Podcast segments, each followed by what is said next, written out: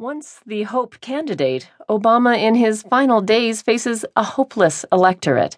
By Greg Jaffe in the Washington Post Politics section. I'm Jenny Hoops. President Obama's motorcade was still hurtling through Las Vegas traffic when the Reverend Anthony Harris took the microphone to deliver the opening prayer at a rally here for Hillary Clinton. He looked out on the crowd of 3,000 in the high school gymnasium, waiting for the president to arrive.